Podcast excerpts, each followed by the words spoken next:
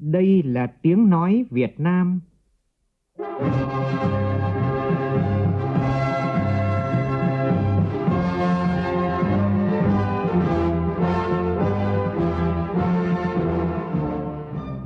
là tiếng nói Việt Nam, phát thanh từ Hà Nội, thủ đô nước Cộng hòa xã hội chủ nghĩa Việt Nam.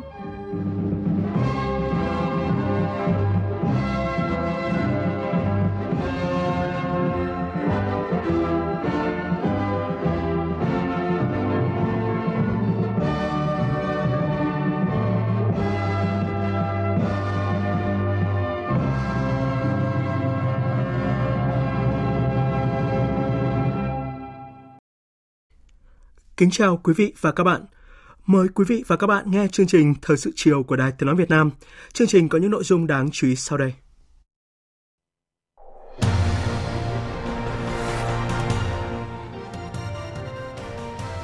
Thủ tướng Phạm Minh Chính chủ trì hội nghị trực tuyến với 9 địa phương để thúc đẩy tiến độ các dự án đường dây 500 kV mạch 3 từ Quảng Bình đến Hưng Yên. Bộ Giao thông Vận tải ban hành chương trình hành động thực hiện nghị quyết số 01 của chính phủ, trong đó phấn đấu hoàn thành đưa vào khai thác sử dụng ít nhất 130 km đường bộ cao tốc trong năm nay. Nhiều tín hiệu tích cực khi tổng vốn đăng ký cấp mới điều chỉnh và góp vốn của nhà đầu tư nước ngoài trong 3 tuần qua đạt gần 2 tỷ rưỡi đô la Mỹ. Nhiều tổ chức quốc tế đã đưa ra dự báo mức tăng trưởng của nước ta ở mức 6%, một mức cao trong khu vực. Ba người trong một gia đình ở huyện Lạng Giang, tỉnh Bắc Giang tử vong nghi do đốt than sưởi. Khuyến cáo người dân tuyệt đối không đốt than sưởi ấm trong nhà hay bất cứ khu vực nào đóng kín cửa. Thái Lan và Trung Quốc ký hiệp định miễn thị thực chung nhằm tạo điều kiện thuận lợi cho việc đi lại và du lịch giữa hai nước.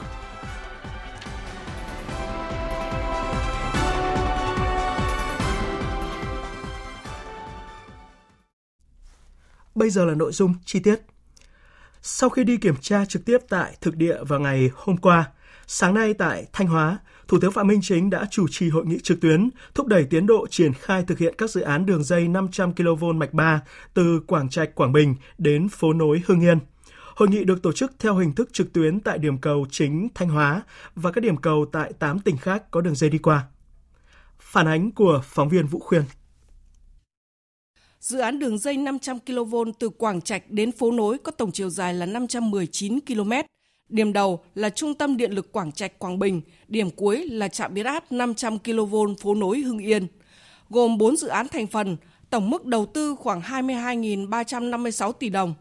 Trải qua thời gian trì hoãn do các nguyên nhân khác nhau, dưới sự chỉ đạo quyết liệt của Chính phủ, Thủ tướng Chính phủ, nhiều vướng mắc được giải quyết – những ngày cuối tháng 12 năm 2023 và tháng 1 năm 2024, dự án đã đồng loạt được khởi công và thúc đẩy triển khai. Theo Tập đoàn Điện lực Việt Nam, đến nay tất cả các dự án thành phần đã được hoàn thành công tác chuẩn bị đầu tư theo quy định của pháp luật. 226 gói thầu xây lắp, cung ứng vật tư, thiết bị, phụ kiện lớn đang được thúc đẩy. Sau khi lắng nghe các ý kiến phát biểu, kết luận tại hội nghị, Thủ tướng Phạm Minh Chính nhấn mạnh tầm quan trọng của việc bảo đảm cung ứng điện với yêu cầu không để thiếu điện cho sản xuất kinh doanh và tiêu dùng trong năm 2024 và những năm tiếp theo. Nhấn mạnh đây là dự án trọng điểm quốc gia cấp bách có quy mô tương đối lớn, đi qua nhiều địa phương, có vai trò quan trọng đối với an ninh năng lượng quốc gia, góp phần không để lặp lại tình trạng thiếu điện cục bộ năm 2023, nhất là đối với khu vực miền Bắc. Đây là một cái dự án trọng điểm quốc gia, đòi hỏi phải có cái sự vào cuộc của các bộ, các ngành có liên quan là phải vào cuộc. Các cơ quan quản lý nhà nước và đặc biệt là các tỉnh, các địa phương mà có đường dây đi qua thì đây là cái trách nhiệm chung của cả hệ thống chính trị chúng ta. Chúng ta phải làm bằng được và góp phần là cung cấp đầy đủ điện cho sản xuất, tiêu dùng và kinh doanh. Cấp ủy thì phải lãnh đạo, đúng không? chính quyền thì phải tổ chức thực hiện, người dân thì phải tham gia. Cái gì mà ai làm tốt hoặc làm tốt hơn thì giao cho người đó cái gì địa phương làm được mà làm tốt hơn thì giao cho địa phương thì các ông chí quán triệt cái tinh thần này mà đây mới là cái tinh thần gọi là cả hệ thống chính trị theo Thủ tướng, trước đây việc xây dựng đường dây 500 kV mạch 1 dài khoảng 1.500 km mất khoảng 2 năm, hoàn thành vào năm 1994. Do đó, đường dây 500 kV mạch 3 từ Quảng Trạch đến phố nối vẫn phải theo tiến độ của mạch 1 sẽ mất thời gian khoảng 1 phần 3 của 2 năm. Tuy nhiên, với điều kiện tốt như hiện nay về kinh nghiệm, công nghệ, trình độ thì thời gian thi công phải ngắn hơn nữa, đáp ứng yêu cầu phát triển của đất nước. Quyết tâm của chính phủ, thường trực chính phủ là hoàn thành đưa vào vận hành công trình trong tháng 6 năm 2024. Thủ tướng yêu cầu các bộ ngành và tập đoàn điện lực phối hợp chặt chẽ với chính quyền địa phương và các đơn vị liên quan, huy động tối đa nhân lực, vật lực, trong đó có lực lượng tại chỗ, phương tiện tại chỗ, vật tư tại chỗ, nêu cao tinh thần trách nhiệm chủ động sáng tạo, áp dụng các giải pháp khoa học công nghệ hiện đại, thi công 3K 4 kíp vượt nắng thắng mưa, làm xuyên lễ Tết. Dự án của chúng ta 30 tháng 6 là phải hoàn thành với một cái khối lượng lớn như thế này và đi qua nhiều địa phương giải quyết nhiều cái công việc. Thì đây là một cái mục tiêu mà có cái áp lực rất lớn. Nhưng mà áp lực càng lớn thì chúng ta càng phải nỗ lực để chúng ta phấn đấu với tinh thần quyết tâm phải cao nỗ lực phải lớn hành động phải quyết liệt, nhưng mà phải có trọng tâm trọng điểm. Mà làm việc nào thì dứt việc đấy phải có cái ờ, trình tự, cái khoa học để mà chúng ta làm. Phải kiểm tra, đôn đốc, việc triển khai, để tháo gỡ cái khó khăn, để vượt qua những cái thách thức. Về tiến độ là phải đảm bảo. Đảm bảo cái yêu cầu về mặt kỹ thuật, về chất lượng, an toàn lao động. Không để xảy ra những cái sự cố đáng tiếc. Phải đảm bảo vệ sinh môi trường, không ảnh hưởng đến người dân đảm bảo không có tiêu cực không có tham nhũng không có lợi ích nhóm trong cái vấn đề này. Sáu cái yêu cầu này là chúng ta phải đảm bảo bằng được. Thì tôi đề nghị là các bộ các ngành có liên quan các địa phương phối hợp với nhau để mà làm. Thủ tướng giao Phó Thủ tướng Trần Hồng Hà Bộ trưởng Công Thương Nguyễn Hồng Diên cùng lãnh đạo các cơ quan liên quan giao ban hàng tháng để kiểm điểm thúc đẩy tiến độ dự án. Phó Thủ tướng Trần Lưu Quang trực tiếp chỉ đạo xử lý các vấn đề liên quan tới sử dụng đất rừng và sửa đổi Nghị định 156 năm 2018 của Chính phủ quy định chi tiết thi hành một số điều của luật lâm nghiệp. Thủ tướng cũng lưu ý Tập đoàn Điện lực Việt Nam phối hợp với các địa phương xây dựng kế hoạch tiến độ với từng công việc cho từng tỉnh để triển khai – các địa phương khẩn trương hoàn thành bàn giao mặt bằng cho dự án, bảo đảm an ninh trật tự, an toàn thi công tại khu vực dự án, đền bù thỏa đáng đúng pháp luật cho người dân đã nhường đất cho dự án, phát động nhân dân tham gia các công đoạn, phần việc liên quan như đào hố móng, làm hậu cần, công vụ và góp ý, hiến kế, tạo phong trào thi đua thực hiện dự án. Thủ tướng lưu ý các cơ quan địa phương, Tổng Liên đoàn Lao động Việt Nam cần đi sâu đi sát, nắm rõ tình hình, quan tâm động viên chăm lo đời sống công nhân, người lao động trên các công trường đường dây 500 kV mạch 3, nhất là trong dịp Tết Nguyên đán. Trước đó sáng cùng ngày, Thủ tướng Chính phủ và đoàn công tác đã dâng hương dâng hoa tưởng nhớ công ơn Chủ tịch Hồ Chí Minh tại khu văn hóa tưởng niệm Chủ tịch Hồ Chí Minh ở thành phố Thanh Hóa. Chiều nay, Thủ tướng Phạm Minh Chính cùng đoàn công tác đã tới thăm tặng quà Tết các gia đình chính sách, hộ nghèo, công nhân lao động tại khu công nghiệp Hoàng Long, thành phố Thanh Hóa.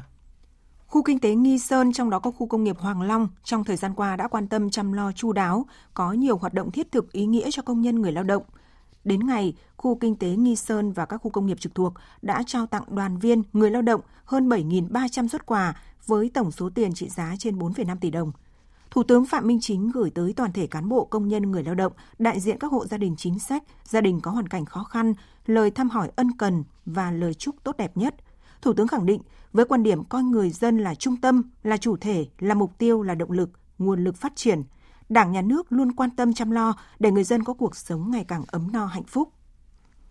Thủ tướng đề nghị cấp ủy chính quyền tỉnh Thanh Hóa thực hiện chỉ đạo của Ban Bí thư của Thủ tướng Chính phủ, tiếp tục quan tâm công tác an sinh xã hội, lo cho dân đón Tết được an dân, an toàn, an ninh, vui xuân đón Tết lành mạnh hiệu quả, không để ai bị bỏ lại phía sau, không để ai không có Tết. Đồng thời ra soát còn gia đình khó khăn chưa có Tết để có hỗ trợ kịp thời. Đối với các doanh nghiệp, đơn vị sử dụng lao động, trong đó có khu kinh tế Nghi Sơn, các khu công nghiệp và cộng đồng doanh nghiệp Thanh Hóa, Thủ tướng đề nghị thường xuyên quan tâm cải thiện các điều kiện làm việc, nâng cao năng suất lao động, chăm lo chế độ tiền lương, tiền thưởng nhằm góp phần xây dựng mối quan hệ lao động hài hòa ổn định, tiến bộ trong doanh nghiệp. Quan tâm thăm hỏi và động viên hỗ trợ cả vật chất lẫn tinh thần cho anh chị em công nhân, viên chức lao động vượt qua khó khăn yên tâm làm việc và gắn bó lâu dài với doanh nghiệp. Thủ tướng mong muốn những người nghèo, cận nghèo cần phát huy hơn nữa ý chí tự lực tự cường và khát vọng vươn lên thoát nghèo bền vững. Cũng trong chiều nay, Thủ tướng và đoàn công tác đã đến thăm mẹ Việt Nam anh hùng Bùi Thị Nhì ở huyện Ngọc Lặc và thăm gia đình bệnh binh Trần Văn Thế ở huyện Thọ Xuân, tỉnh Thanh Hóa.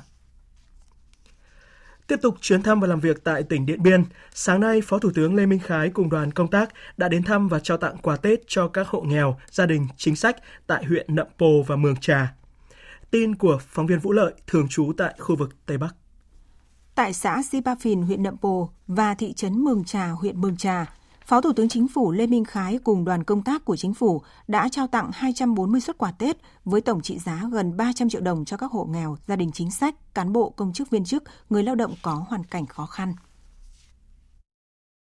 Vài ngày nữa là cái xuân Giáp Thìn cũng đã đến. Tôi cũng ờ, xin một lần nữa là thay mặt lãnh đạo đảng nhà nước, chính phủ, thủ tướng chính phủ, rồi xin chúc toàn thể bà con nhân dân tỉnh Điện Biên ờ, một năm mới dồi dào sức khỏe, hạnh phúc,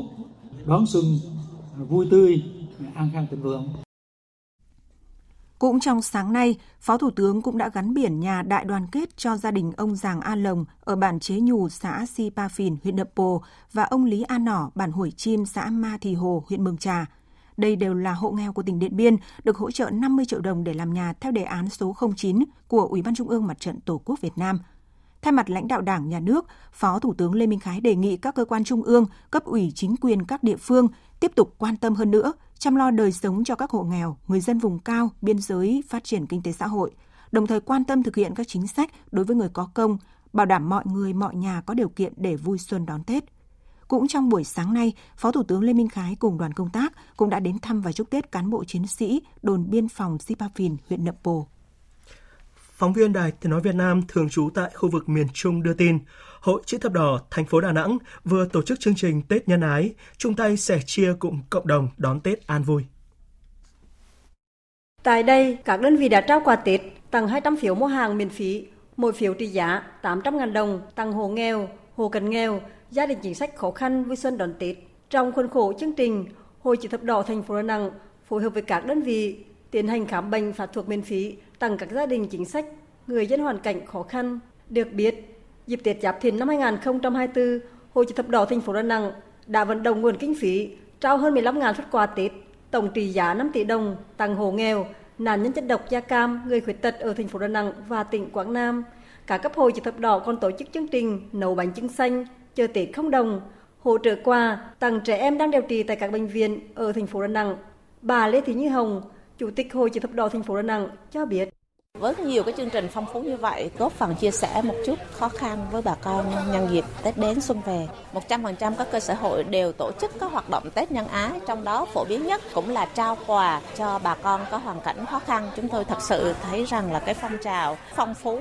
đa dạng bằng nhiều hình thức hơn là những năm trước. Ngoài cái việc hỗ trợ về vật chất, hỗ trợ về mặt tinh thần mang đến một cái Tết ấm áp, đầm ấm, vui vẻ cho người dân. Thưa quý vị, chỉ còn gần 2 tuần nữa là đến Tết. Thời điểm này thì không khí mua sắm Tết của người dân đã bắt đầu nhộn nhịp. Theo ghi nhận của phóng viên Đài Tiếng Nói Việt Nam, trên thị trường, các mặt hàng Tết cũng khá đa dạng để người tiêu dùng dễ dàng lựa chọn. Tại nhiều cửa hàng tiện lợi, siêu thị, trung tâm thương mại, hàng hóa phục vụ nhu cầu mua sắm Tết cho người dân với nhiều mặt hàng thiết yếu phục vụ Tết như gạo, các loại thịt, thủy hải sản, thực phẩm chế biến, rau củ, trái cây tươi – nông lâm sản khô, măng, miến, mộc nhĩ, bánh mứt kẹo, rượu bia, nước giải khát, hoa tươi đang dần diễn ra sôi động. Tại các quầy, kệ hàng hóa đầy áp với nhiều mức giá khác nhau, từ bình dân đến cao cấp, phục vụ nhu cầu của người tiêu dùng. Nhiều người tiêu dùng đánh giá hàng hóa năm nay màu sắc đẹp, chủng loại đa dạng, giá cả ổn định. Tuy nhiên, do kinh tế khó khăn nên nhiều gia đình cũng thắt chặt chi tiêu, cần đo đong đếm nhu cầu tiêu dùng của mình. Nào tôi cũng vậy thì năm nay thì kinh tế khó khăn nhưng mà tôi vẫn cứ phải đầy đủ. Còn mua sắm thì cũng phải ờ, tấp đập một tí giờ làm cả năm có ngày Tết thì cũng phải đầy đủ. Tại các cửa hàng thì bây giờ hàng hóa người ta cũng bày nhiều, màu sắc thì đẹp, rực rỡ. Nói chung năm nay là hàng Tết là nhìn các cửa hàng là mẫu mã đẹp, màu sắc là phong phú. Năm nay là gia đình tôi là kinh tế nó khó khăn, thu nhập nó kém, sắm sửa hạn chế hơn không như mỗi năm. Tại siêu thị, cửa hàng tự chọn, cửa hàng tiện lợi bên cạnh việc tăng lượng nhập thêm các mặt hàng tiêu dùng thiết yếu, tăng cường quản lý chất lượng. Các đơn vị này đã đưa ra nhiều chương trình khuyến mại giảm giá, kích cầu tiêu dùng. Theo bà Trần Thị Thu Tâm, Phó Giám đốc Co Food miền Bắc, chuẩn bị hàng Tết, siêu thị đã tập kết nguồn hàng đầy đủ từ tháng 12 năm 2023, khoảng 30 tỷ đồng. Cùng với đó, tăng cường nhân sự thời vụ, phục vụ nhu cầu mua sắm của nhân dân được nhanh chóng thuận tiện. Song song với đó, đưa ra nhiều chương trình giảm giá, khuyến mại để kích cầu tiêu dùng. Năm nay thì à, theo tình hình chung thì kinh tế cũng khó khăn thì có Phúc cũng có xét những cái mẫu hamper với chi phí thấp từ 99 ngàn, 149 ngàn để mà phục vụ cho cái nhu cầu mua sắm của bà con trong cái dịp mua sắm cần phải biếu tặng. Riêng đối với chương trình Tết, nhất là đối với cái nhóm hàng mà thực phẩm tươi sống, có Phú cũng có tăng cường đối với những cái mặt hàng này, à, có tạo ra những cái set sơ chế, ví dụ như là set an khang, set đủ đầy, những cái set này mà chỉ có 99 ngàn đồng ngành du lịch tỉnh Tiền Giang đã có bước tăng tốc và đang chuẩn bị các điều kiện sẵn sàng phục vụ du khách trong dịp Tết cổ truyền Giáp Thìn, hứa hẹn những khởi đầu tốt đẹp cho năm mới. Phản ánh của phóng viên Nhật Trường, thường trú tại khu vực đồng bằng sông Cửu Long.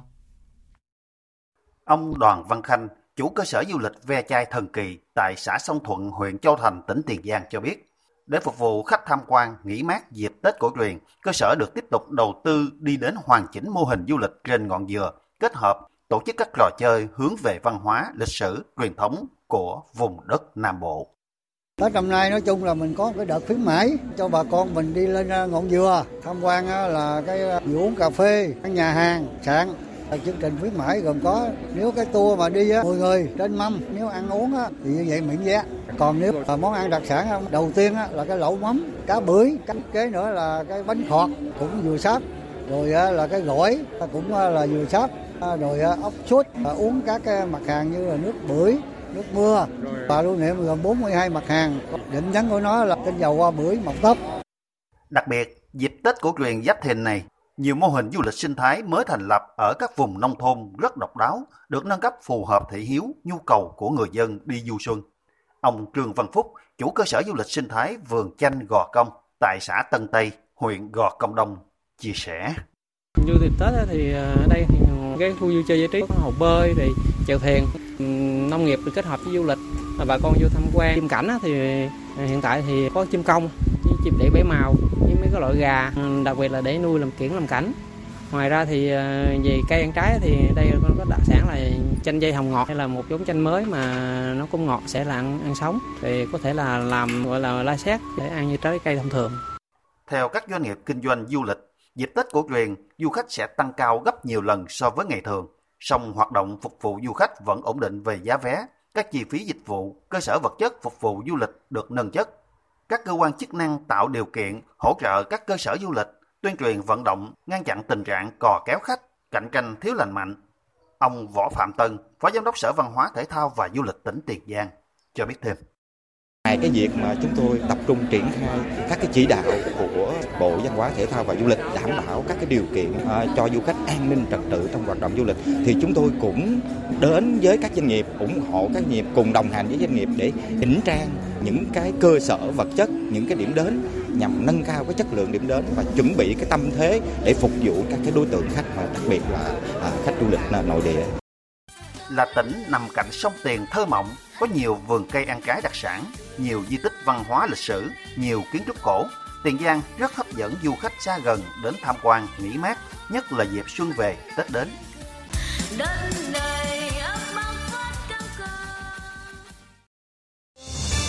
Thời sự VOV, nhanh, tin cậy, hấp dẫn. Bộ Giao thông Vận tải vừa ban hành chương trình hành động thực hiện nghị quyết số 01 của Chính phủ, trong đó phấn đấu hoàn thành đưa vào khai thác sử dụng ít nhất 130 km đường bộ cao tốc. Chương trình hành động gồm trình cấp có thẩm quyền phê duyệt chủ trương đầu tư dự án đường sắt tốc độ cao Bắc Nam, cùng với đó đẩy nhanh tiến độ chuẩn bị đầu tư các tuyến đường sắt quan trọng khác như Hà Nội, Lào Cai, Hải Phòng, Thành phố Hồ Chí Minh, Cần Thơ, Biên Hòa, Vũng Tàu, Long Thành, Thủ Thiêm – phối hợp chặt chẽ với các cơ quan chủ quản, cơ quan có thẩm quyền, các địa phương sớm khởi công các dự án trọng điểm có tính liên vùng như cao tốc Hòa Bình Mộc Châu, Ninh Bình Hải Phòng, Giang Nghĩa Trơn Thành, Thành phố Hồ Chí Minh Trơn Thành. Đẩy nhanh tiến độ triển khai các dự án vành đai 4 vùng thủ đô Hà Nội, vành đai 3 thành phố Hồ Chí Minh, cảng hàng không quốc tế Long Thành, nhà ga T3 cảng hàng không quốc tế Tân Sơn Nhất – phối hợp với Ủy ban nhân dân thành phố Hà Nội và thành phố Hồ Chí Minh đưa vào vận hành khai thác đoạn trên cao đường sắt đô thị Nhổn ga Hà Nội và đường sắt đô thị Bến Thành Suối Tiên. Theo số liệu từ Cổng Thông tin Quốc gia về đăng ký doanh nghiệp, trong tháng 1 này, số doanh nghiệp gia nhập và tái gia nhập thị trường đạt hơn 27.000 doanh nghiệp. Số doanh nghiệp thành lập mới trong tháng 1 là hơn 13.500 doanh nghiệp, tăng gần 25% so với cùng kỳ năm ngoái. Đáng chú ý là đây cũng là tháng 1 có số lượng doanh nghiệp gia nhập thị trường cao nhất trong 6 năm qua. Trong khi đó, theo số liệu từ Cục Đầu tư nước ngoài, trong 3 tuần đầu tháng 1, tổng vốn đăng ký cấp mới, điều chỉnh và góp vốn mua cổ phần, mua phần vốn góp của nhà đầu tư nước ngoài đã đạt gần 2 tỷ rưỡi đô la Mỹ, tăng hơn 40% so với cùng kỳ năm ngoái. Với những diễn biến tích cực này, nhiều tổ chức quốc tế và hãng truyền thông đã đưa ra mức tăng trưởng dự báo với Việt Nam năm nay ở mức 6%, một mức cao trong khu vực. Các nhà đầu tư nước ngoài đã đầu tư vào 15 ngành trong tổng số 21 ngành kinh tế, trong đó ngành hoạt động kinh doanh bất động sản dẫn đầu với tổng vốn đầu tư đạt hơn 1,27 tỷ đô la Mỹ, gấp đôi so với cùng kỳ. Theo sau là ngành công nghiệp chế biến, chế tạo rồi đến các ngành hoạt động chuyên môn, khoa học công nghệ, bán buôn bán lẻ. Việc thu hút vốn đầu tư nước ngoài tiếp tục là một động lực lớn cho nền kinh tế nước ta. Trong bối cảnh kinh tế toàn cầu đối mặt với nhiều thách thức, kinh tế Việt Nam vẫn nhận được các đánh giá tích cực về triển vọng trong năm 2024. Nhiều tổ chức quốc tế, hãng truyền thông đã đưa ra mức tăng trưởng dự báo với Việt Nam năm nay ở mức 6%, một mức cao trong khu vực. Trang Observe Research Foundation cho biết, Việt Nam cùng một số nền kinh tế mới nổi khác là điểm sáng về đầu tư và tăng trưởng. Việt Nam có thể sẽ trở thành nền kinh tế tăng trưởng nhanh nhất Đông Nam Á năm 2024 và 2025. Cùng chung nhận định này, trang Global Trade Review cho biết Việt Nam cùng với Philippines là những quốc gia có thành tích nổi bật, mức tăng trưởng mạnh mẽ. Trong khi đó, Việt Nam và Thái Lan cũng đứng đầu khu vực châu Á về tăng trưởng thương mại trong bối cảnh tăng trưởng thương mại toàn cầu chậm lại. Trong khi đó, trang Tân Hoa Xã nhận định, niềm tin kinh doanh của Việt Nam đã phục hồi khi ngày càng có nhiều nhà đầu tư lạc quan về tình hình kinh tế vĩ mô hiện nay. Tỷ lệ doanh nghiệp có ý định mở rộng quy mô kinh doanh tăng gấp đôi. Nhà kinh tế trưởng Văn phòng Nghiên cứu Kinh tế Vĩ mô ASEAN Cộng 3, Hoe Eco cho rằng dự báo tăng trưởng của Việt Nam ở mức 6% trong năm nay, xuất khẩu sẽ tiếp tục phục hồi nhưng ở mức độ trung bình và mức tăng trưởng 6% vẫn là mức tăng trưởng nhanh so với nhiều nền kinh tế trong khu vực. Ông Brian Lee Sunrong, nhà nghiên cứu kinh tế vĩ mô ngân hàng đầu tư Maybank Singapore cho biết, Việt Nam đã làm rất tốt trong việc thu hút đầu tư nước ngoài trong những năm qua. Những lợi thế như vị trí chiến lược, chi phí lao động thấp, ổn định chính trị và sự hỗ trợ của chính phủ sẽ tiếp tục giúp Việt Nam có những lợi thế thu hút đầu tư nước ngoài. Việt Nam cần tiếp tục nâng cao nguồn nhân lực, đào tạo lao động đủ kỹ năng, đảm nhận các công việc phức tạp hơn như sản xuất chất bán dẫn, bên cạnh đó là nâng cấp cơ sở hạ tầng, sân bay, đường cao tốc. Điều đó sẽ giúp Việt Nam tiếp tục trở thành điểm đến hấp dẫn hơn cho đầu tư nước ngoài trong dài hạn. Sáng nay tại Hà Nội diễn ra lễ sơ kết chương trình chuyển đổi số vì sức khỏe phổi và công bố nền tảng sàng lọc bệnh phổi và các bệnh không lây nhiễm, ứng dụng công nghệ trí tuệ nhân tạo và ký kết hợp tác giữa Hội Thầy thuốc trẻ Việt Nam và công ty trách nhiệm hữu hạn AstraZeneca Việt Nam. Tin của phóng viên Phương Thoa Chương trình chuyển đổi số vì sức khỏe phổi triển khai từ ngày 19 tháng 11 năm 2023 tại thành phố Hồ Chí Minh sau 2 tháng triển khai liên tục với sự tham gia của 25 bệnh viện trên địa bàn 5 tỉnh thành phố. Chương trình đã khám và chụp X khoang phổi cho hơn 64.000 người trên 40 tuổi, chỉ định chụp cắt lớp vi tính cho hơn 1.600 ca, phát hiện 141 ca ung thư giai đoạn 1 đến giai đoạn 3 chỉ định đo chức năng hô hấp cho hơn 2.200 ca, phát hiện 456 ca lao, viêm phổi tắc nghẽn mãn tính và bất thường về phổi. Dự kiến chương trình chuyển đổi số vì sức khỏe phổi sẽ hoàn thành khám chụp X-quang sàng lọc bệnh cho 100.000 người dân trong tháng 2 năm 2024. Tại chương trình, diễn ra lễ ký kết hợp tác giữa Hội Thầy thuốc trẻ Việt Nam và công ty trách nhiệm hữu hạn AstraZeneca Việt Nam giai đoạn 2024-2029. Theo đó, Hội Thầy thuốc trẻ Việt Nam và công ty AstraZeneca Việt Nam phát triển hợp tác song phương về y tế trong các lĩnh vực gồm nâng cao năng lực chuyên môn cho nhân viên y tế, phòng và kiểm soát bệnh tật, phát triển hệ thống y tế bền vững, trong đó bao gồm những nghiên cứu và đề xuất các giải pháp tăng cường khả năng tiếp cận dịch vụ y tế.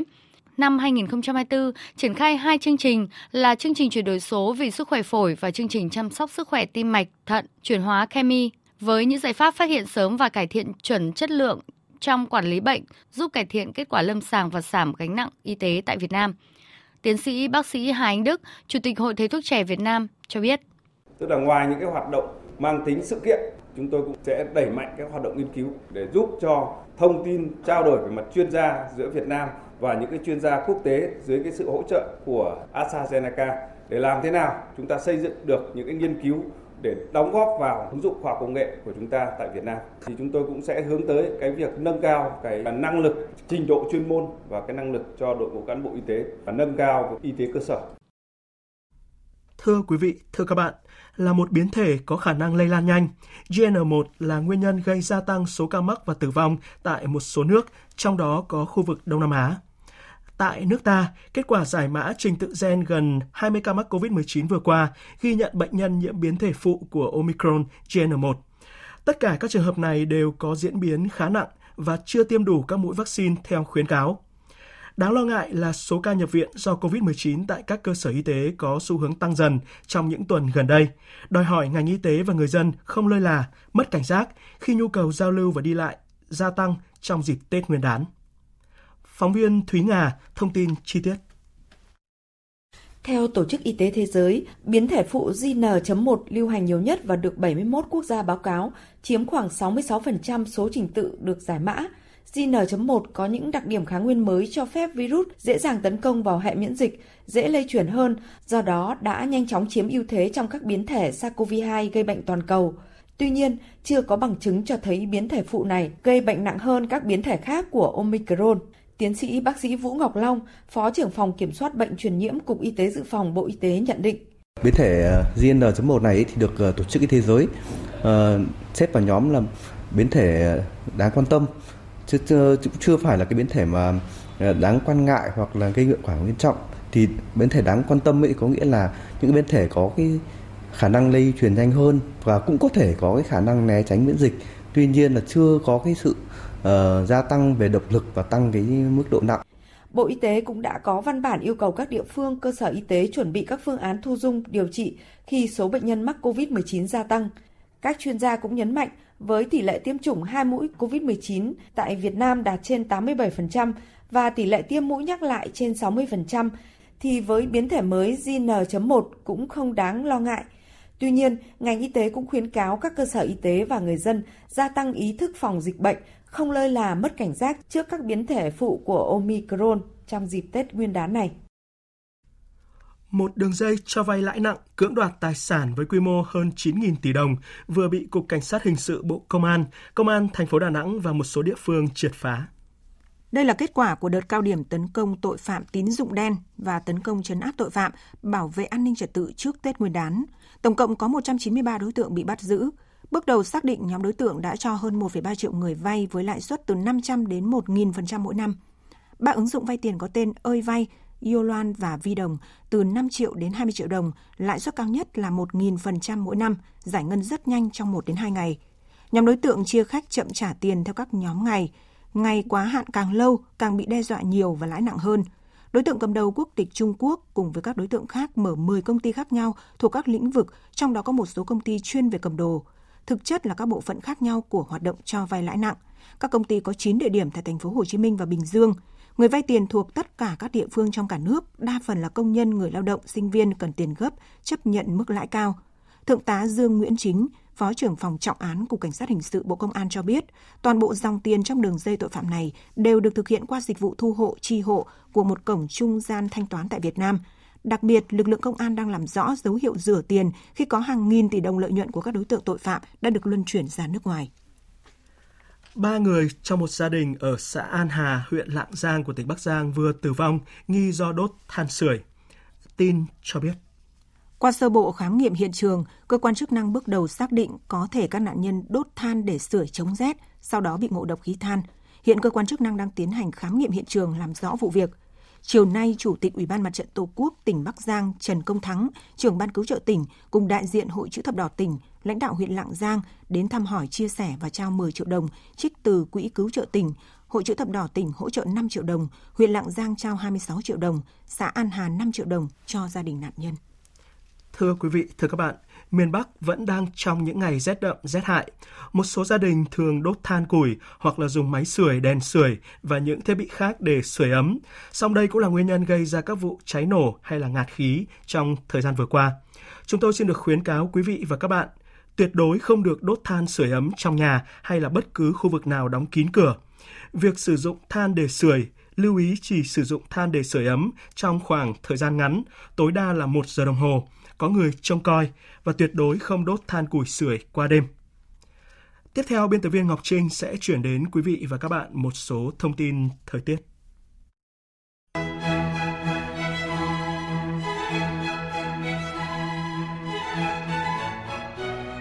Trung tâm Dự báo Khí tượng Thủy văn Quốc gia cho biết, hiện nay ở khu vực Bắc Bộ, Thanh Hóa và Nghệ An đã xảy ra rét hại. Khu vực vùng núi cao phía Bắc một số nơi đã xuất hiện băng giá.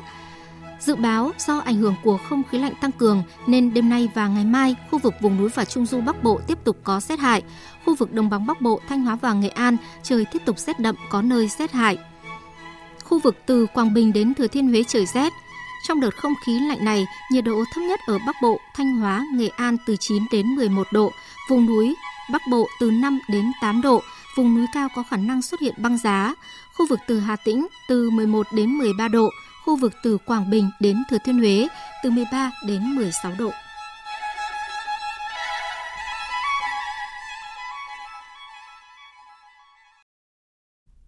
Quý vị và các bạn đang nghe chương trình Thời sự của Đài Tiếng nói Việt Nam. Thưa quý vị, thưa các bạn, nhận lời mời của Chủ tịch nước Võ Văn Thưởng và phu nhân, Tổng thống Cộng hòa Philippines Ferdinand Romualdez Marcos và phu nhân sẽ thăm cấp nhà nước đến Việt Nam từ ngày mai đến ngày 30 tháng 1. Nhân sự kiện quan trọng này, phóng viên Đài Tiếng nói Việt Nam đã có cuộc phỏng vấn đại sứ Philippines tại nước ta, Maynardo Los Banos Montealegre về ý nghĩa của chuyến thăm cũng như triển vọng quan hệ song phương. Mời quý vị và các bạn cùng nghe. Thưa đại sứ ạ, trước hết đại sứ có thể chia sẻ về ý nghĩa và mục đích chuyến thăm Việt Nam lần này của Tổng thống Philippines ạ. Uh, trước hết tôi muốn chuyển lời cảm ơn của chính phủ Philippines tới chính phủ Việt Nam, đặc biệt là đến Chủ tịch nước Võ Văn Thưởng đã có lời mời Tổng thống Ferdinand Marcos đến thăm cấp nhà nước tới Việt Nam. Đây là một cột mốc trong quan hệ song phương Philippines-Việt Nam và sẽ đóng góp vào việc làm sâu sắc thêm mối quan hệ giữa hai nước. Trên thực tế, Tổng thống Marcos đã từng gặp gỡ một số quan chức của Việt Nam, nhưng đây là chuyến thăm cấp nhà nước đầu tiên của ông đến Việt Nam.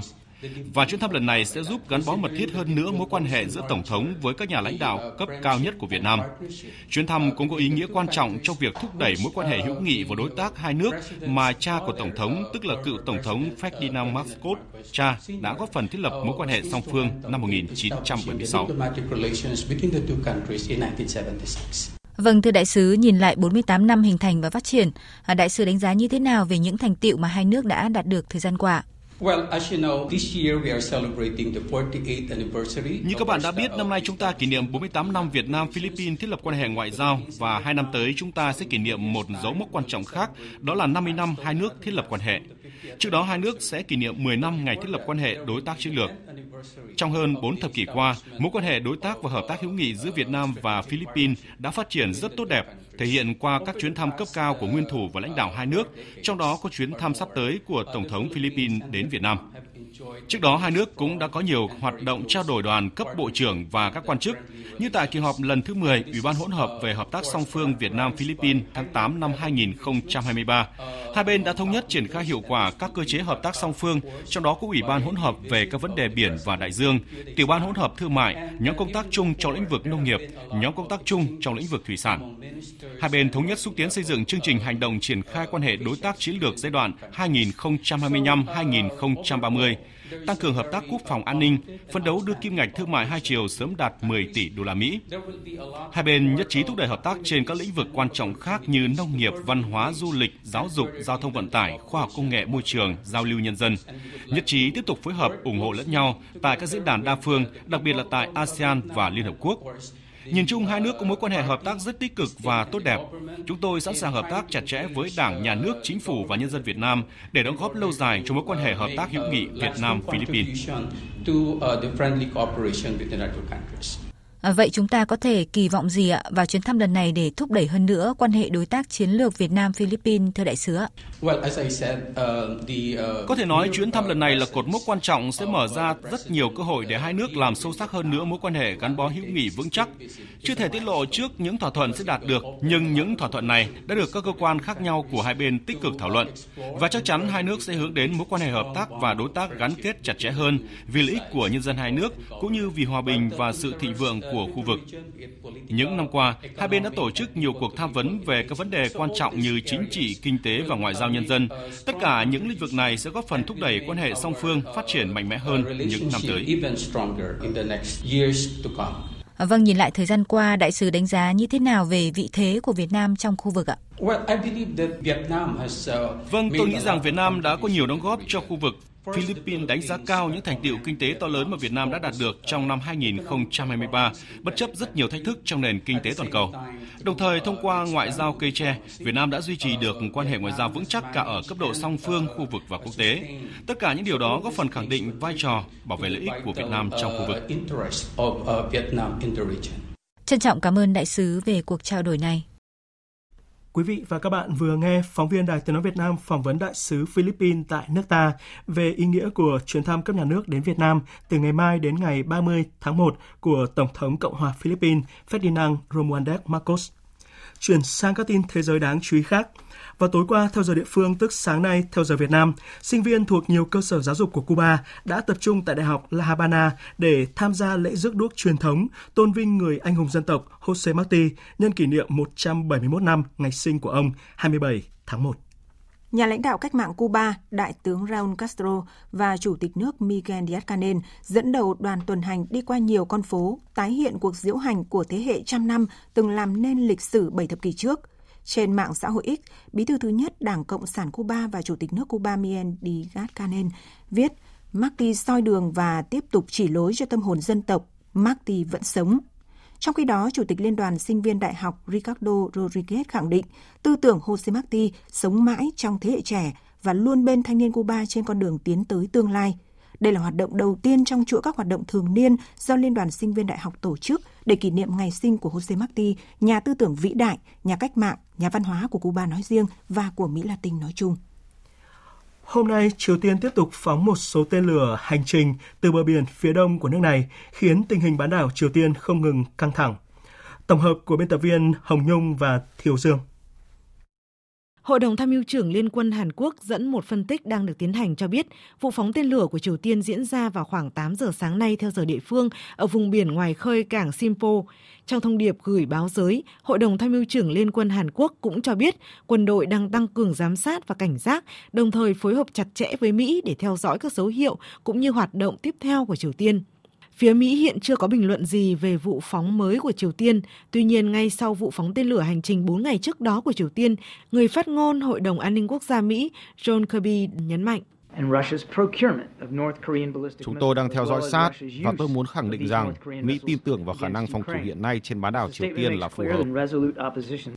cùng với các hành động ăn miếng trả miếng giữa các bên liên quan trên bán đảo Triều Tiên là sự đi xuống của mối quan hệ liên triều khi cả hai bên đều giữ lập trường cứng rắn đối với nhau. Căng thẳng gia tăng đã khiến Triều Tiên đóng cửa các cơ quan phụ trách vấn đề liên triều và thậm chí Bình Nhưỡng đã hoàn tất quá trình dỡ bỏ cổng thống nhất, công trình biểu tượng cho mục tiêu hòa hợp giữa hai miền bán đảo Triều Tiên.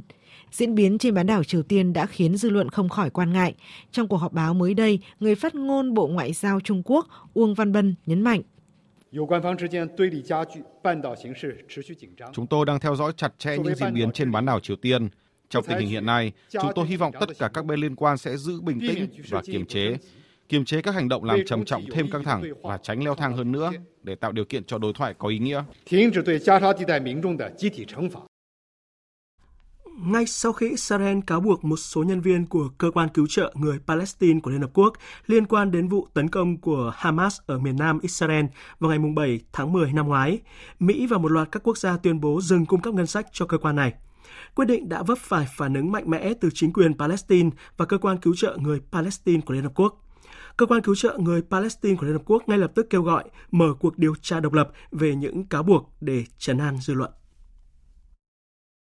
Cơ quan cứu trợ người Palestine của Liên Hợp Quốc hôm qua đã chỉ trích các quốc gia ngừng tài trợ và gọi đây là hình phạt tập thể mới nhằm vào cư dân ở giải Gaza. Ông Philip Lararini, người đứng đầu cơ quan cứu trợ người Palestine của Liên Hợp Quốc cho biết đã ngay lập tức chấm dứt hợp đồng của một số nhân viên được cho là có liên quan đến vụ tấn công nhằm vào lãnh thổ Israel ngày 7 tháng 10 năm ngoái và kêu gọi mở một cuộc điều tra độc lập minh bạch để làm rõ vấn đề này về phía chính quyền Palestine, Bộ Ngoại giao của chính quyền Palestine ở bờ Tây đã ngay lập tức chỉ trích quyết định dừng tài trợ cho cơ quan cứu trợ người Palestine của Liên Hợp Quốc từ một số quốc gia, đồng thời kêu gọi nối lại viện trợ tối đa cho người dân giải đất này. Người phát ngôn Tổng thống Palestine Mahmoud Abbas, Labin Abu Rudeine nhấn mạnh. Bước đi này đã gửi đi một thông điệp sai lầm. Đây là một cuộc chiến nhằm vào người dân Palestine. Quyết định này là sai lầm và nên dừng lại ngay lập tức. Chúng tôi kêu gọi các quốc gia này hãy quay lại tài trợ cho cơ quan cứu trợ người Palestine của Liên Hợp Quốc vì đây là vấn đề nhân đạo. Quyết định được áp đặt sai thời điểm và chúng tôi hy vọng rằng họ sẽ sớm thay đổi quyết định và hiểu rõ hơn nhu cầu thiết yếu của người dân ở giải Gaza và ở những nơi khác nhằm đảm bảo cuộc sống của người dân trên khắp thế giới. Tuyên bố của chính quyền Palestine và cơ quan cứu trợ người Palestine của Liên Hợp Quốc đưa ra chỉ ít giờ sau khi một loạt các quốc gia gồm Mỹ, Australia, Canada và một số quốc gia châu Âu, trong đó có Anh, Italia và Hà Lan, đã tạm thời ngừng tài trợ cho cơ quan cứu trợ người Palestine của Liên Hợp Quốc, một nguồn hỗ trợ quan trọng cho người dân ở giải Gaza. Cơ quan cứu trợ người Palestine của Liên Hợp Quốc được thành lập để giúp đỡ những người tị nạn trong cuộc chiến năm 1948 khi Israel ra đời và cung cấp các dịch vụ giáo dục y tế viện trợ cho người Palestine ở giải Gaza. Bờ Tây, Jordani, Syria và Liban, cơ quan này giúp đỡ khoảng 2 phần 3 trong số 2,3 triệu cư dân của Gaza và đóng vai trò chủ chốt trong nỗ lực cung cấp viện trợ tại lãnh thổ này trong cuộc chiến mà Israel phát động nhằm tiêu diệt lực lượng Hamas sau vụ tấn công ngày 7 tháng 10 năm ngoái. Hôm nay, cảnh sát Australia đã ngăn cản một nhóm phát xít mới tập trung tại một công viên ở nước này. Đây là ngày thứ ba liên tiếp cơ quan chức năng Australia phải hành động để ngăn cản các nhóm phát xít mới tụ tập ở những địa điểm công cộng. Phóng viên Việt Nga thường trú tại Australia đưa tin. Sáng nay, cảnh sát thành phố Sydney, Australia đã triển khai chiến dịch để ngăn cản sự tập trung của khoảng 20 người theo chủ nghĩa phát xít mới, mặc đồ đen, đeo mặt nạ tại một công viên nằm ở phía bắc thành phố. Mặc dù xác định chưa gây ra mối đe dọa cho cộng đồng, song thủ hiến bang New South Wales Chris Min khẳng định những đối tượng này đang lan truyền tư tưởng thù hận tại bang này và chính quyền bang New South Wales sẽ cương quyết đưa những người này ra ánh sáng để cộng đồng biết được họ là ai. Đây là ngày thứ ba liên tiếp tại thành phố Sydney xuất hiện những nhóm người theo chủ nghĩa phát xít mới, mặc áo đen và đeo mặt nạ, xuất hiện tại nơi công cộng. Những người này với 61 thành viên đã xuất hiện lần đầu tiên trong năm nay tại nơi công cộng ở Sydney vào ngày Australia, ngày 26 tháng 1 vừa qua. Trong 3 ngày qua, cảnh sát bang New South Wales đã bắt giữ một số người và ban hành hàng chục giấy thông báo phạt đối với những thành viên của nhóm này.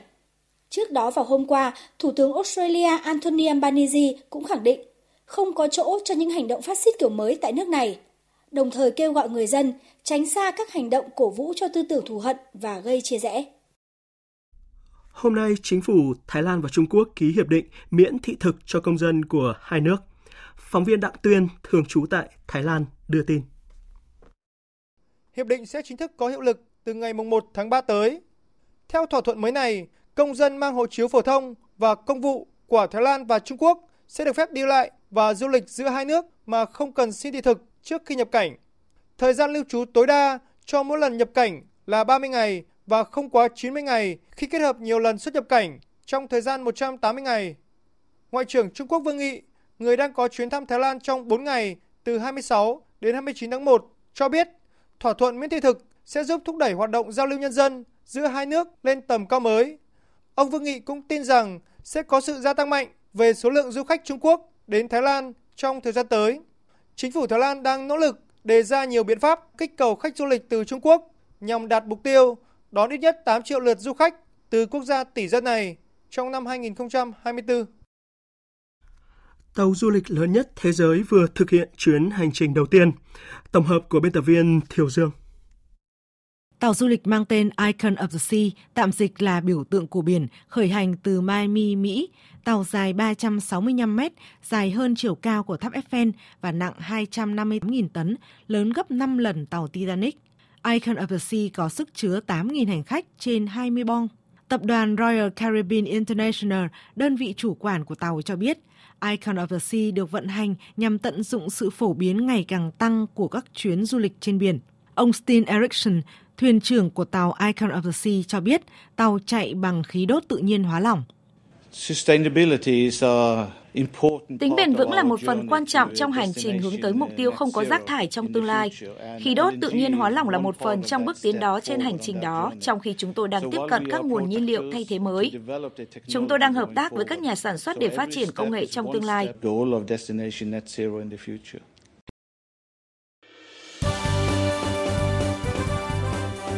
Thời sự tiếng nói Việt Nam. Thông tin nhanh. Bình luận sâu. Tương tác đa chiều.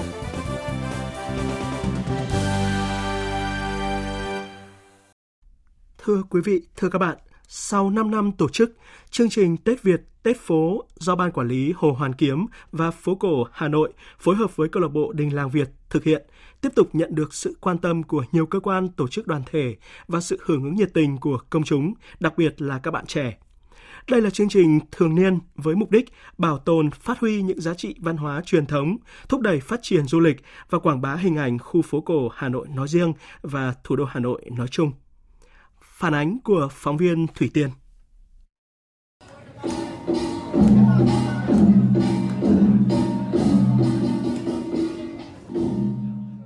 Vâng, thực sự là hôm nay được tham gia vào đoàn rước tôi cảm thấy rất là phấn khởi và rất là vui. Không những là mình được trải nghiệm không khí của Tết đương đại mà là khi được nhìn ngắm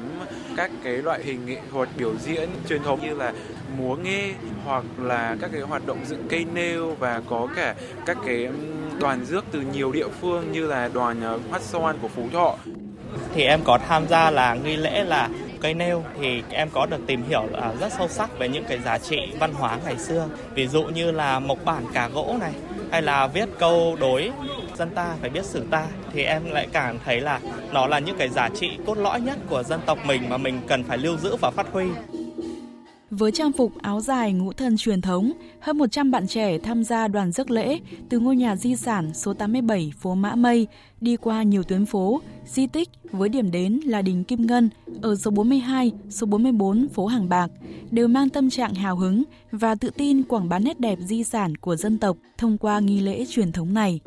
Khác với những năm trước, các nghi lễ trang trọng như dâng lễ cửa đình, lễ cao ép thành hoàng, lễ dựng cây nêu được chính các bạn trẻ thực hiện thay vì lâu nay do các thành viên lớn tuổi trong câu lạc bộ Đình Làng Việt chủ trì. Ông Nguyễn Đức Bình, chủ nhiệm câu lạc bộ Đình Làng Việt cho biết đây chính là điểm mới trong chương trình Tết Việt Tết phố năm nay. À, năm nay thì chúng tôi uh, hoàn toàn sử dụng những các bạn trẻ và được các bạn trẻ rất hưởng ứng. Như chúng ta thấy là hoàn toàn là những người trẻ bê lễ, dâng lễ và làm những nghi thức chính của Tết Việt Tết phố. Ờ, và các bạn đã chuẩn bị từ rất lâu. Và trang phục thì hoàn toàn là áo ngũ thân truyền thống. Và năm nay đặc biệt năm nay thì có như ta thấy là có đoàn của uh, sở văn hóa thừa thiên huế của đồng bào hát then thái nguyên rồi uh, hát xoan phú thọ cũng về tham dự hôm nay theo bà Trần Thị Thúy Lan, Phó ban quản lý Hồ Hoàn Kiếm và phố cổ Hà Nội, việc phòng dựng các nghi lễ truyền thống trong ngày Tết cổ truyền không những quảng bá nét đẹp văn hóa của người Việt đến du khách trong và ngoài nước mà còn giúp các bạn trẻ có nhiều cơ hội tìm hiểu những giá trị quý giá của dân tộc. Thì đây là hoạt động năm thứ năm mà chúng tôi phối hợp với nhóm câu lạc bộ Đình Làng Việt để tổ chức và mong muốn của mỗi cái Tết Việt là chúng tôi làm sao bảo tồn được những cái giá trị di sản văn hóa phi vật thể của cha ông và cũng muốn là để lan tỏa được nhiều đến với cả cộng đồng, đặc biệt là với giới trẻ để mọi người cũng có được cái ý thức để cùng chung tay bảo tồn những cái giá trị di sản văn hóa này. Cùng với các nghi lễ truyền thống, chương trình Tết Việt Tết phố năm nay còn có nhiều hoạt động biểu diễn nghệ thuật hấp dẫn như diễn sướng dân gian, múa con đĩ đánh bổng, hát then, hát xoan, bài mời rượu, hát ca trù, vân vân. Tham gia biểu diễn tại chương trình Tết Việt Tết phố, nghệ nhân ưu tú Nguyễn Thị Thu Hằng, chủ nhiệm câu lạc bộ nghệ thuật dân gian truyền thống của thành phố Hải Phòng, cho biết gần đến những cái ngày này thì chúng tôi ờ, thầy trò đều háo hức ờ, hội tụ lại với nhau để gìn giữ giá trị nét đẹp của văn hóa truyền thống thì các bạn ấy sẽ có những cái trách nhiệm lớn lao hơn trong cái việc mà ờ, bảo tồn, gìn giữ, cũng như là sau này các bạn ấy cũng sẽ truyền tải được những cái ngọn lửa đam mê yêu văn hóa Việt.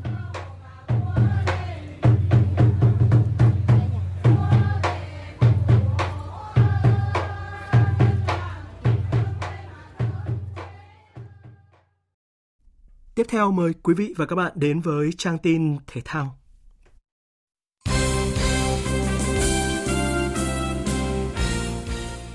Đại hội thành lập Liên đoàn Kickboxing Việt Nam được tổ chức sáng nay tại Hà Nội, bầu ra ban chấp hành gồm 27 thành viên, trong đó ông Vũ Đức Thịnh, nguyên trưởng bộ môn boxing Cục Thể dục Thể thao làm chủ tịch liên đoàn. Kickboxing du nhập vào Việt Nam từ năm 2009 khi nằm trong chương trình thi đấu chính thức của Đại hội Thể thao châu Á trong nhà. Từ năm 2010, môn kickboxing tổ chức 3 giải thi đấu quốc gia gồm giải vô địch toàn quốc, giải vô địch câu lạc bộ toàn quốc và giải vô địch trẻ toàn quốc, cùng số người tham gia tập luyện kickboxing tăng nhanh chóng ở gần 40 tỉnh thành ngành. Trải qua 15 năm hình thành và phát triển, kickboxing Việt Nam đã để lại tiếng vang lớn ở các đấu trường quốc tế, trong đó các vận động viên giành được gần 15 huy chương vàng tại 3 kỳ SEA Games gần nhất. Ông Dương Ngọc Hải, Phó Chủ tịch kiêm Tổng thư ký Liên đoàn cho biết. Với tập thể đoàn kết của Liên đoàn Kickboxing Việt Nam, chúng tôi rất kỳ vọng và hy vọng trong nhiệm kỳ một này chúng tôi sẽ làm được à, nhiều những cái công việc liên đoàn đã đề ra, đó là phát triển phong trào tại trong à, toàn quốc, tổ chức các cái à, sự kiện thi đấu toàn quốc, các cái trong hệ thống cũng như là tập huấn trọng tài huấn luyện viên để rộng khắp phong trào ở toàn quốc qua đó để tuyển chọn những vận động viên tốt nhất có thể phục vụ cho thành tích cao của quốc gia. Bên cạnh những thành tích đạt được ở đấu trường khu vực, Liên đoàn Kickboxing Việt Nam tiếp tục tập trung đào tạo vận động viên thành tích cao hướng tới đấu trường Thế vận hội. Vận động viên ở Olympic thì đó là cũng là cái ao ước, cũng là cái mong đợi của nhiều môn thể thao. Rất may cho kickboxing chúng tôi thì à, cũng là một môn được công nhận trong à, Olympic và chúng tôi cũng mong có một ngày à, sớm được đưa vào thi đấu tại Olympic để cho những người làm chuyên môn như chúng tôi có cơ hội để khẳng định mình để à, tích lũy rèn rũa những vận động viên tài năng một à, ngày à, không xa chúng ta sẽ có một vận động viên góp mặt ở Olympic. Trước đó vào tối qua, tại thành phố Hồ Chí Minh, Liên đoàn bóng rổ Việt Nam đã tổ chức thành công Đại hội đại biểu nhiệm kỳ 7 năm 2024 tới năm 2029. Ban chấp hành nhất trí bầu ông Nguyễn Bảo Hoàng tiếp tục làm chủ tịch Liên đoàn bóng rổ Việt Nam nhiệm kỳ 7. Chia sẻ về mục tiêu của nhiệm kỳ mới, ông Huỳnh Trọng Khải, Phó Chủ tịch Liên đoàn bóng rổ Việt Nam cho biết, ban chấp hành sẽ đoàn kết, quyết tâm thực hiện nghị quyết đại hội nhằm không ngừng phát triển bóng rổ Việt Nam, gia tăng vị thế đối với nền bóng rổ khu vực Đông Nam Á, tự tin bước vào các sân chơi lớn mang tầm vóc khu vực và thế giới. À, tiếp nối cái mục tiêu của nhiệm kỳ 6 đó là làm sao bóng rổ phát triển là môn thể thao thứ hai ở Việt Nam của mình. Và muốn làm điều đó thì ờ, chúng tôi sẽ làm song song hai việc. Thứ nhất là phát triển rộng khắp cái phong trào bóng rổ và đặc biệt là quan tâm đến bóng rổ của thanh thiếu niên học sinh theo kế hoạch, đội tuyển Futsal Việt Nam sẽ hội quân trở lại tại thành phố Hồ Chí Minh vào trung tuần tháng 3 năm 2024 để chuẩn bị tham dự vòng chung kết giải Futsal châu Á 2024. Trong thời gian tập huấn, đội sẽ được thử lửa tại giải Futsal quốc tế do Liên đoàn bóng đá Việt Nam VFF tổ chức, diễn ra từ ngày 28 đến ngày 31 tháng 3 với sự tham dự của ba đội tuyển khách mời chất lượng dự kiến là New Zealand, Maroc và một đội tuyển thuộc khu vực châu Á. Tại vòng chung kết giải Futsal châu Á 2024, đội tuyển Việt Nam nằm ở bảng A cùng chủ nhà Thái Lan, Myanmar và Trung Quốc. Bốn đội vào bán kết sẽ giành quyền dự vòng chung kết World Cup Futsal 2024 cùng chủ nhà Uzbekistan. Do đó, để đội tuyển Futsal Việt Nam có thể lần thứ ba liên tiếp giành vé đến World Cup là điều không dễ. Dù vậy, huấn luyện viên Gustoji Diogo Raul tỏ ra tự tin khi cho biết đội tuyển Futsal Việt Nam sẵn sàng cạnh tranh. Đội tuyển đã có nhiều tiến bộ trong năm vừa qua. Chúng tôi tiến dần đến đẳng cấp của Thái Lan, Uzbekistan và sẽ cạnh tranh suốt World Cup với cả Nhật Bản, Iran. Rõ ràng, đội bóng hiện tại đã khác hoàn toàn sau khi tôi nắm đội từ năm 2022. Chúng tôi dám chơi tấn công trước bất kỳ đối thủ nào và hoàn toàn có cơ hội ở vòng chung kết châu Á tới đây.